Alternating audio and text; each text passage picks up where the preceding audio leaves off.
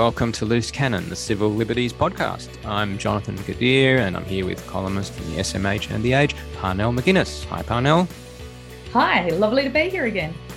And uh, today it's comedy, commentary, free speech, and defamation with Charles Firth of The Chaser and his lawyer, Michael Bradley of Marque Law.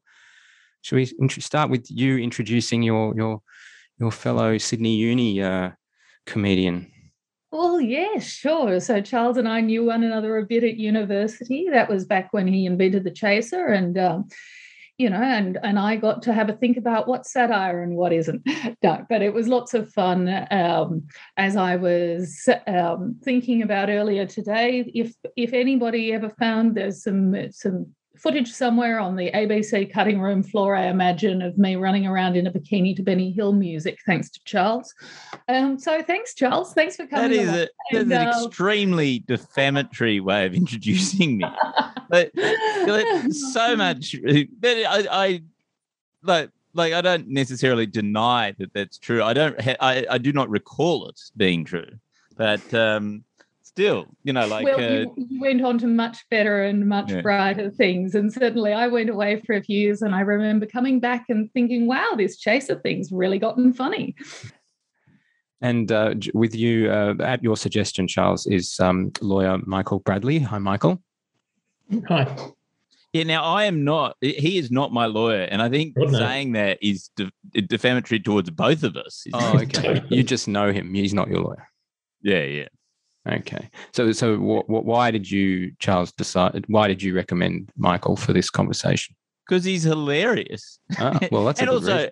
no, and also because he's done some very important work uh, in recent months, uh, representing Jo Dyer. Am, am, I correct in saying that? Um, yep. Uh, in in the Christian Porter case, there was a sort of side case uh, that Michael uh, represented, and um, and that's how I first came to know Michael was was through that link. Okay. So, Charles, you came to the Council for Civil Liberties meeting um, oh, a couple of months ago, and, and you had some concerns and some requests about, well, your concerns are about the number of lawsuits that are filed against entertainers and comedians, and you you were sort of wondering whether there was something in the way of um, a legal defense fund. I think to that we should mm. think about setting up. Because tell me a little bit about why you are worried and what made you come and give that spiel to the New South Wales Council for Civil Liberties. Well, it was in the wake of the Friendly Jordies uh, case where the deputy premier here in New South Wales uh, sued this sort of YouTube comedian um, for defamation based on a video which was essentially quite a sort of well researched um, piece alleging certain allegations of corruption against the deputy premier.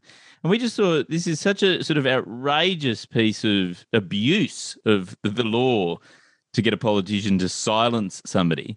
Um, and then we too ha- have had several legal threats, um, some more serious than others in the last few months. And we just got the sense that um, the government and the, the Liberal Party in particular, the, the coalition, has sort of fallen in love with uh, suing people as a way to shut them up. Like, um, there's all these people who, and let's face it, all these politicians have something which we don't have, which is parliamentary privilege. They have a complete right to say whatever they like about any of us. They could accuse us all of heinous crimes and fraud and corruption, and we we would be powerless to do anything about it. And yet, the moment you know some comedian sort of makes a political comment about the deputy premier of our state, then suddenly he finds himself with hundreds of thousands of dollars worth of legal bills. And and what our experience, we went through a little bit of a trouble earlier in the year, made us realize was how isolated we felt in that moment. That, you know, I mean, another uh, sorry example I just remembered is Shane Bazzi, who's this unemployed guy. You might know him from Twitter. He's quite prominent on Twitter. He tweeted something about Peter Dutton, some, you know, fairly slanderous, but not like you know, like it was just a bloody tweeter, wasn't it? Sorry he called him a rape apologist, I think it was. Yeah, that's right. He said, she, she said in the Brittany yeah. Higgins case. And, yeah. and he's being sued. Like he's being sued. And, and the thing that this sort of attack makes you do is, first of all, you've got to have thousands of dollars initially just to get good legal advice. And then it just made us feel really isolated. And we didn't we didn't actually end up responding to some of these um, threats in a particularly sophisticated manner because it become became an exercise in in risk mitigation. Like if you if you feel isolated and acting alone you don't act with power. Like you know you don't go oh yes we'll take on the world. We'll fight justice and and we'll fight for political free speech in this country. We should be allowed to make large comments about um, our our political leaders we go, actually, we can't afford to to spend the next 18 months embroiled in this thing. And that's what they're counting on. They're counting on just this little sort of bit here, bit there, bit there that chips away at the desire to comment on politicians. And I and I would actually trace the beginning of this obsession that the Murdoch media and the Liberal Party and the National Party have uh, with suing people all the time. I would trace it back to Chris Kenny because when um, Andrew Hansen on one of the Chaser shows accused Chris Kenny of being a dog fucker, um, and it was clearly a joke. And then Chris Kenny sued for defamation. What happened was there was a sort of process inside the ABC, which I wasn't party to at all. I was not in any way involved in this lawsuit. So I, I don't actually know what went on because everyone was made to sign these confidentiality clauses at the end. But my read just from the outside was, um, you know, at some point when, you know, all my chaser friends seemed fairly confident that they had it in the bag, that calling somebody a dog fucker is not particularly defamatory because it's just so clearly a joke. That instead, what happened was the ABC folded. Chris Kenny got a little bit of a payoff. You know, I don't know how much it was, but you know, presumably a nice car or you know, start of a deposit on a house or something like that. And everyone around him, all his mates, looked around and went, "Oh, that's a good grift, isn't it? You just you, you just sue these people, they'll fold, and and yeah. you go on your way." And and and so it it has both the chilling effect politically, but also it's this sort of horrible um, sense of privilege and entitlement that we're not allowed to comment on people who we absolutely should have the right to comment on in any way that we want. And uh, so you were thinking, well, what can we do? Um, and maybe if we get together, we have some kind of collective fund or something that we can draw on. Is that mm. basically? Yeah. So my and look, I don't I'm not a lawyer. I, I, don't know whether this is a good strategy, but my thought had been instead of like I think Friendly Jordie's raised like a million dollars or something for his legal defence fund. So there's certainly people willing to support um, the side of people def- wanting to defend their rights to free speech out there. But and I think Shane Bazzi raised over one hundred and fifty thousand dollars. But instead of that being a sort of enterprise where you know once you get got get sued, you've then got to do this whole elaborate thing to sort of go to the next point. Actually, having a collective pool of money where you go, no, let's collectivize this legal defense fund. Let's make it so that there's a single port of call. So anyone who tweets on social media or, um, you know, puts out a post and gets threatened by these bullies, these bullies who are in power, can come to a one-stop shop and we've got a legal defence fund there, and there can be a coordinated effort back against these bullies to sort of go, no, no, we'll all be sharing information, we'll all have the same lawyer, and you you'd better watch out because actually, you know, I mean, since 1991, Australia has apparently had some sort of level of implied right of political speech, and the problem, like, it is outrageous that these politicians are getting away with it. And at some point, even though they're all 70 year olds who are white and male, But one of these judges one day are going to say, no, no, enough is enough. And it'll end up going all the way to the High Court, one of these cases. And, um, and that costs a lot of money. But actually, you know, it, it, is too it, there is too much abuse of the defamation laws now that um, it, we've got to draw a line and just say, no, nah, we are not, we are defending everything. We're not folding. We're not apologizing. We get to say what we want to say. Michael Bradley, you have any take on what Charles has just said in regards to, you know, defending against this sort of thing? Yeah, well, I agree with I agree with everything Charles said. Um, and um, I mean, yeah, to take the um, um, Andrew Laming example, um, yeah, Laming peppered the landscape with defamation threats by his lawyer um, to yeah, basically anyone who'd repeated the the allegation that he was an upskirter.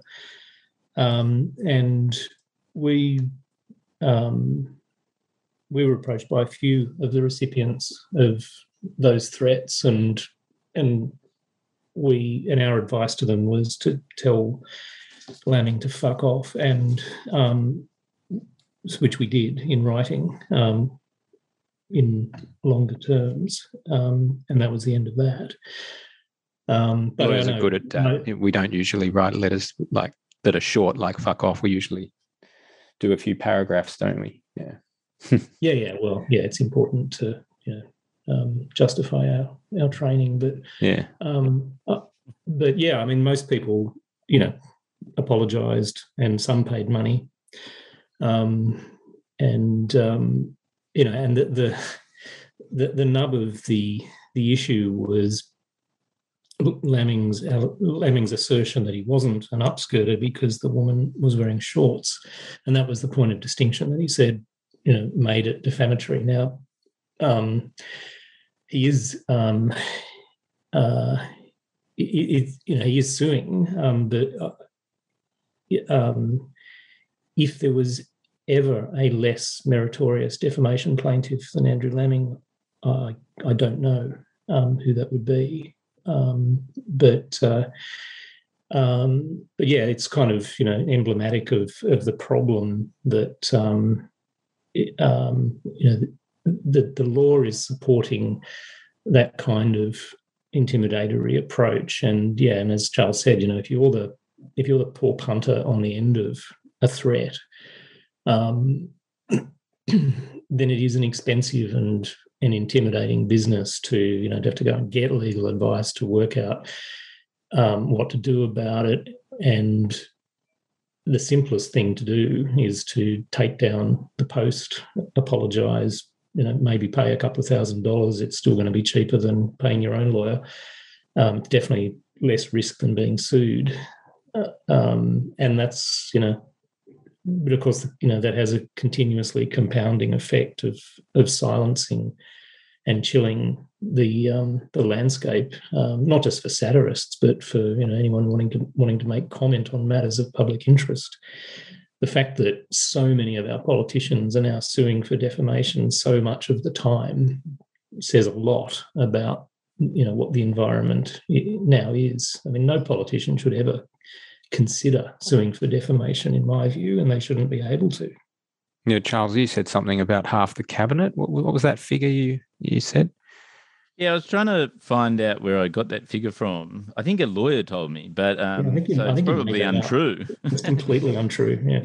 Yeah. oh, okay. Um, but if you go good. through, if you go go through it, there are a lot of them who are, but it, it's not necessarily the cabinet. It's actually there's also out of ministry, like it's actually the sort of front bench that are because uh, uh, in the inner cabinet, um, a lot of them presumably don't have time. Like Josh Frydenberg, um, you know, he hasn't launched a suit against anyone. Neither is Scott Morrison. What, what are they doing? They're dragging their feet. Maybe they're busy. I don't know. Um, yeah, I don't think Scott Morrison is very busy. I suppose he's got some cubby houses to build. So. Yeah. Uh, Parnell, you wanted to ask a few things. I know um, you mentioned earlier about uh, other cases, Aston and so on. Yeah, absolutely. And it seems to me that there are sort of two questions here. Number one, should politicians be able to sue for defamation, which I think is an interesting question in its right in its own right. And then number two, should people be suing satirists and comedians for defamation? And I think that they're almost two separate questions, really, because um, as you say, Charles, politicians have a certain platform and frankly also a certain position where arguably they put themselves up and should be able to take the criticism that comes to them. Um, on the other hand, though, if you take this into the private sphere for a second, you know, and I'm talking now like private business sphere, there's the case of Joe Aston, the columnist, the rear window columnist of the Australian Financial Review, who was sued by Elaine Stead, a venture capitalist, um, whom he had accused of not being very bright, essentially, of making very bad um, investments, and um, and generally called her a feminist cretin and made other things, which, in the context of the articles, many people found very very funny. In fact, many people see Joe Aston as much as a as a satirist as a business columnist. When it got to court, um, the judge seemed to well, seemed to find Aston very funny, but eventually decided on the basis, I'm reading between the lines here, but decided on the basis of where he was publishing that he was writing opinion in the newspaper, which had to be based on fact. And so they found, therefore found that the targeted campaign was unjustifiable. So it seems that the outcome in that case was based on what the category of of media was, whether it was satire or whether it was news or opinion, um, which some of these sort of satirists now are crossing over between. I wondered if you two, if you, Michael and Charles, had any thoughts on on when things start crossing lines like that, how that should be dealt with by individuals who are who feel that they've been defamed. Well, first of all, uh, uh, just to answer that first point, which uh, I agree with Michael, which is I, I, think once you have public office, you're right, and you have things like parliamentary privilege, you should it should just be completely impossible for you to sue anyone. Like it should just be you are you're a paid public figure. You're allowed to say whatever you like. Anyone should be allowed to say what they like about you. I think it's absurd, and uh, yeah, um, so because it's you just at a simple power analysis, you hold so much more power than anyone you could sue. On the other um, thing, I I would be strongly opposed to satirists being granted the same privileges as politicians or something. I think I think that's a recipe. Like I don't know why, but it just instinctively makes me go, no, that that that that sounds. I mean, like I don't think anyone should sue us, but I also don't think that um, we should sort of go, oh, let's venerate those satirists. They'll know how to handle that power. Um, yeah. So, um, you know, it, like, isn't the point that, you know, we just, we need serious law reform here about what is fair game. Like, this right. type of stuff that you can say in, and it's interesting that you say, oh, there's this sort of, you know, we think of satire in Australia here as, sort of, I suppose, news parody in a way. You know, like it's a very limited understanding of what satire is. Whereas, um, like I've been working with one of the founders of Gawker recently about setting something up in the US, and her her thinking of what satire is is more sort of what Gawker was like, which was a sort of yeah Joe Aston style rough and ready gossip column based on facts, but sort of that slung sling mud around, but it's not not in any way a parody. It's it, it's that's what they would call satirical writing. It's sort of you know private eye style. Let's deal with the world and write intelligently and entertainingly about it. And and so I think coming up with sort of you know distinct categories and oh you're allowed to like I think the more you write laws about who's allowed to comment and who's not allowed to comment, the, the further into shit you're going to get because uh, that's just going to be used against you. Like eventually, it'll be people who control those rules that are going to, end up, you know, making it so that I don't know, like it, suddenly Sky News will be a satire network, and they'll be able to um, say anything about anyone or something. I don't know. Actually, they already are a satire. What am I? Right, but I mean, you know, on the other hand, sort of, you know, to to take the Chris Kenny example, so he's not a politician. Um, can you say anything about somebody just because they're a public figure, and then where does that line get drawn? Oh, I see. So, is there a special privilege for something that is clearly a joke and that everyone realizes is a joke? Yeah, but I think that that's not. I don't. I'm not even sure that's a problem, particularly with our defamation laws. I think that was singularly a problem with the fact that the ABC was being pressured by the government, and although no one will ever admit that, that there was some sort of communication where the libs were saying, um, you know what settle this case, get it off the table. You won't get hassled about it in Senate estimates. And the ABC did what their editorial charter of independence would never actually allow them to admit to, which is that they folded because there was pressure from above. So, I mean, I think like, um, yeah, you're right. Like, yeah, our defamation laws should definitely allow you to say that Chris Kenny is a, a, a dog fucker because it's so clearly untrue and it is ridiculous that that can even go past the first step of suing somebody. It should just be immediately thrown out.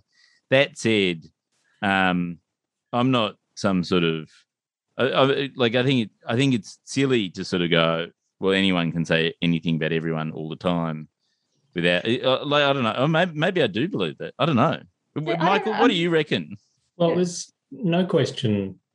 Chris Kenny had no case that because he wasn't defamed, because you know the test for defamation is would what you published about him be likely to make ordinary reasonable people think less of him? Well, no. I mean, you know, it's Chris even his son. Even his son wrote that. yeah, I mean, he, you know, he's obviously a self-satirizing person, so it's difficult to to get around that. But, um, but there's, you know, but the fact that it was self-evidently um, a joke would have been an adequate defence. Our, defamation law doesn't have a defence of satire, but what it does say is if there's if there's no defamation, if you are not defamed by what's been published, then you don't have a case, and and you can't be defamed if it has no effect on anyone. In the last few episodes, we talked about how Australia is an outlier on a few things um, in the civil liberties area. What is this very different from how defamation's done in other com- comparable countries? Yeah, yeah. I mean, we are we are the most plaintiff friendly defamation jurisdiction in the world. That's you know, it's trite to say it, but it, it is actually true. Except maybe um, Singapore. Surely Singapore isn't isn't isn't what is happening very comparable to the way Singapore works, which is that they sue their political rivals and commentators into silence. Well, it's a very specific context there. I mean, if, if you are a member of Lee Kuan Yew's family or or the Singapore government, then yes, um, I think Lee Kuan Yew, I think, had a 100% success track record in defamation suits. Um, and yes, it was you know well known that that uh, they used defamation there as a as a political weapon against um, their opponents. But that's a I mean that's a corrupted system. Um, it doesn't really tell us much about what should happen in a real democracy. Um, but but yeah, no, we there is no sort of um, direct comparison to the situation here. Um, the new um, public interest defence, which has just come in um, in most of the states in Australia, we are hoping will make a difference um, for certain types of journalism. Um, won't help satire, but uh, but investigative journalism will hopefully be assisted by that new defence um, if it works the way it should. We'll, we'll, have to wait and see how that goes. The friendly Jordies thing. Uh, do you think they someone f- from? Do you think he could come on and talk about it, or is that would that be a stupid request to make? Like, are they able to talk about the case? Because that's a criminal thing, right? The police are investigating him for being a fixated person or something.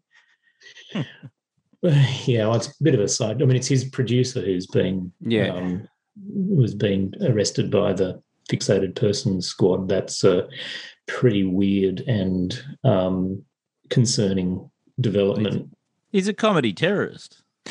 well, that, that whole category is Yeah. one I have a huge problem with. I mean, whoever the cops decide is, I mean, fixated. What does that mean? That just means batshit crazy. It's like, how do you disprove that? How you, the cops have decided you're fixated?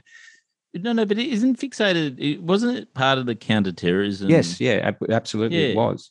Yes. So it's not. Yeah, it was- It's not about stalkers. It's about um, if police. I mean, it wasn't it originally set up to allow police police to be racist and racistly impose powers against people of Arabic descent? Isn't that? Well, that was one one view. I mean, it, it was it was ostensibly brought in to give the police well to, to create a particular. I mean, there- there's no law attached to it. It's just a squad, but the idea was that um, they would they would target people who who are you know obsessive about something um, and dangerous, but you know sort of outside the reach of the counterterrorism squad. Um, and um, and you know, supposedly they've had great success. Um, they've arrested over 100 people in the last couple of years and seized a lot of weapons and presumably stopped a lot of threats before they became realised. Um, Well, in fairness, Friendly Jordie's producer was a threat to John Barilaro's career. So, you know, yeah, yeah.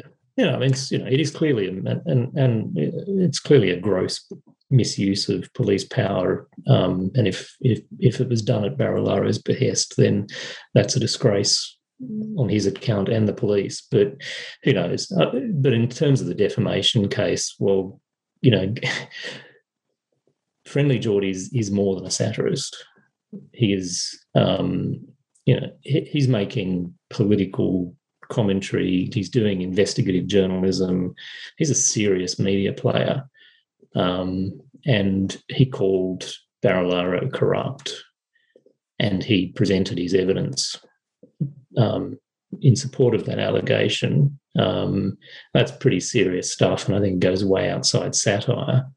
Certainly, a lot of his content is satirical, and you know he he says a lot of rude things about Barilaro and others, some of which are not funny, and some of which some people find funny. But um, you know, some of that qualifies as satire. But there's a very serious, you know, allegation at the bottom of that.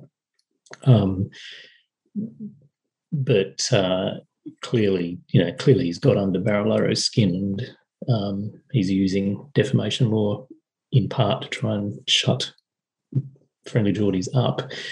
But he's probably chosen the wrong target because Friendly Jordie's fundraising capacity is almost limitless. I just wanted to ask about the Friendly Jordies case because I agree with what you said that essentially what he's doing is presenting an investigation as satire. Um, and there's a lot of sort of a type of humor which I don't know. Well, I, I think it's sort of school school kid humor. I'd kind of call it, but I also it it makes me a little bit uncomfortable the, the space that he sits in that it seems to me that he does skate with between insult and genuine investigation and claims um, and while i wouldn't go so far as to defend barilaro or lay my hand in the fire for him there is a lot about friendly Jordies that seems to me to veer into the bullying territory. And this is what I was getting to before about defamation law in Australia is widely acknowledged to be problematic and, and unsatisfactory. The um, the fixated persons law is obviously complete overreach in a situation like this. But it does feel like what what Barilaro was trying to express is I feel bullied. Now, it might not be advisable for a grown man and a politician to go out there and say, I feel like I'm being bullied by this commentator. But perhaps should we have some kind of a law like that? Is is the defamation system in need of a bit of a tune, a fine tune, so that people can express this is how I feel I'm being treated here? In some cases, genuinely would have bullying undertones. Maybe not this one, but maybe something else. Yeah, well, um, I mean, I agree. I, I share your concern about friendly Jordies in that, um, you know, if if you're going to do serious journalism, then you, you have to be kind of serious about it. Um, and yeah, he is trying to keep his foot into sort of you know pools at the same time as a knockabout um, um, satirist uh, and a and a serious player, um, and that's okay. He can do that, but um, but you know he he should treat himself as subject to the same sort of you know ethical obligations that any serious media organisation does. There there are responsibilities that go with having an audience like that of that size. One thing that is interesting about the Friendly Jordies case is that possibly the institutions that we grew up in, where you know we went through the ABC very early on in our career and had to work with proper editorial policies and processes, even though we were doing comedy, um, and even just having the mentorship of people around us, sort of, um, you know, perhaps moderating some of our more radical instincts in that space um, is probably not a bad thing. And, and the fact that, you know, those sorts of institutions that help people with their craft have all crumbled and been disrupted and and people literally self-publishing stuff and getting re- really large platforms without any sort of institutional backing that that might go some of the way to explain why there's these sorts of you know, friendly Jordie's style shoot from the hip um, sort of moments in the media thing. Yeah, because they're young guys, right? Very, yeah, really young. Yeah. yeah. Um, and um, but one of the things that we've done recently, just in the last year, is we've set up a, a sister site to the Chaser called The Shot, um, which is exactly um, what uh, you know, which is exactly the sort of more re- well researched, you know, commentary opinion stuff and it was based on the recognition that actually you know they are two separate forms and that you know it's still entertaining writing it's still funny and stuff like that. But if we want to um, be able to actually say potent powerful things um, we actually have to back it up with research we have to take it seriously. And you know I've been on lots of phones all day to lawyers, sort of legaling the latest piece that's about to go out. Like, um, it's just you know, yeah, it's just about stepping up and and taking the responsibility that um, you have to take when you're actually leveling that sort of you know well researched opinion um, into into the public sphere. And I I don't think that's necessarily a bad thing. It's not a bad thing for democracy that people who are commenting with a powerful platform should have some level of craft and integrity and and factual basis for for their commentary. All right, guys. Thanks very much. Appreciate it. Really good discussion. And, uh, you know, I guess uh, we'll put the details for the chaser and the shot, yeah, the shot in our show notes, uh, but only if you cross promote our, you know, initiative. Yeah, sure. yeah.